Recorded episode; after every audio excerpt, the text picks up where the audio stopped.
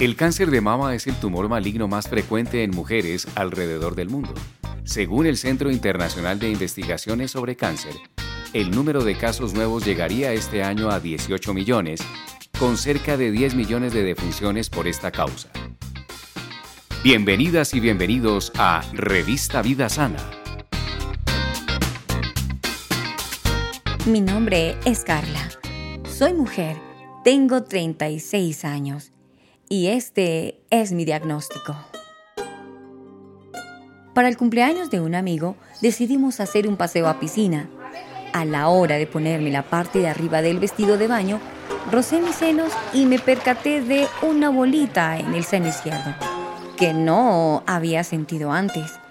Cuando salí del baño, una amiga que estaba en el cuarto vio mi cara de susto y me preguntó si tenía algo. Cuando le conté lo sucedido, me recomendó ir lo más pronto al ginecólogo. Por esos días se me olvidó el asunto. Sin embargo, una vez acabó el fin de semana, cada vez que me bañaba me tocaba el seno y sentía que la bola era más y más grande.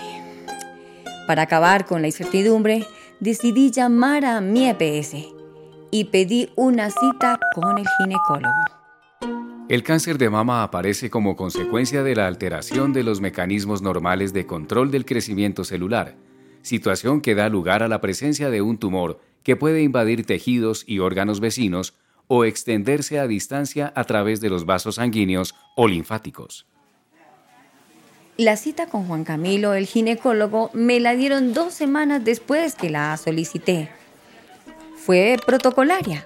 Me preguntó mi edad, talla, peso, última menstruación y si en mi familia había algún antecedente de cáncer de mama. Le conté que mi abuela materna había muerto hacía varios años a causa de eso. Procedió a examinar mis senos y se dio cuenta de lo que yo me había percatado. Una bola en mi seno izquierdo. Para descartar cualquier irregularidad, me mandó a realizar una mamografía con el fin de descartar alguna masa maligna. La próxima cita se realizará cuando tuviera los resultados. Existen varios métodos para la detección del cáncer de mama. Entre ellos se incluye el autoexamen que consiste en la inspección visual y la palpación de las mamas por cuenta de cada paciente.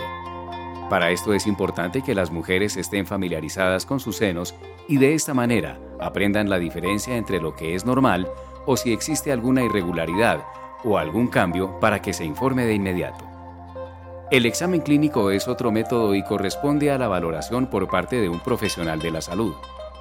Este analiza diferentes manifestaciones clínicas buscando masas, cambios en la piel, áreas de enrojecimiento, zonas de dolor y secreción anormal por el pezón. Por último, se encuentra la mamografía exploratoria, que es una imagen médica especializada que utiliza un sistema de dosis bajas de rayos X para visualizar el interior de las mamas. Este examen es útil para la detección temprana y el diagnóstico de este tipo de enfermedades. El día de la mamografía había llegado. Cuando entré al consultorio me di cuenta que no era la única mujer. Habían al menos otras 15 en la sala de espera. Me registré y la enfermera me pidió desnudar mi torso para cubrirlo con una bata gris que ella me dio. Después de un corto tiempo, por un parlante, escuché mi nombre.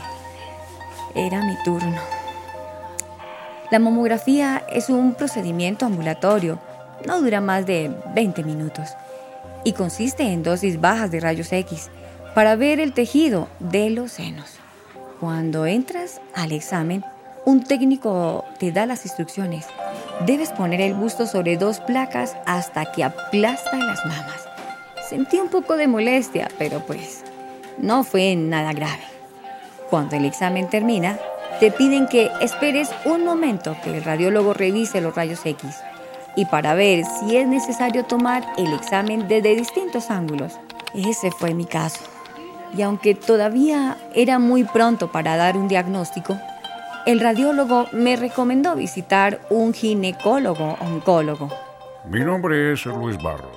Soy ginecólogo oncólogo y hace 10 años recibo pacientes en mi consultorio para prevenir, descartar o atacar un cáncer de mama. Carla es paciente mía. Llegó hace dos meses debido a unas irregularidades en una mamografía. Al verificar el resultado, decidí realizar una biopsia. Esto no significa necesariamente que Carla tenga cáncer, pero sí es importante detectar aquellas masas que pueden resultar tanto benignas como malignas. El día de la biopsia, el doctor Barros me explicó la variedad de tipos de biopsia de mama. En mi caso, realizaron una biopsia de mama con agujas guiada por ultrasonido. Este es un procedimiento sencillo. En este caso, Carla estuvo despierta y le pedimos que se desnudara de la cintura para arriba.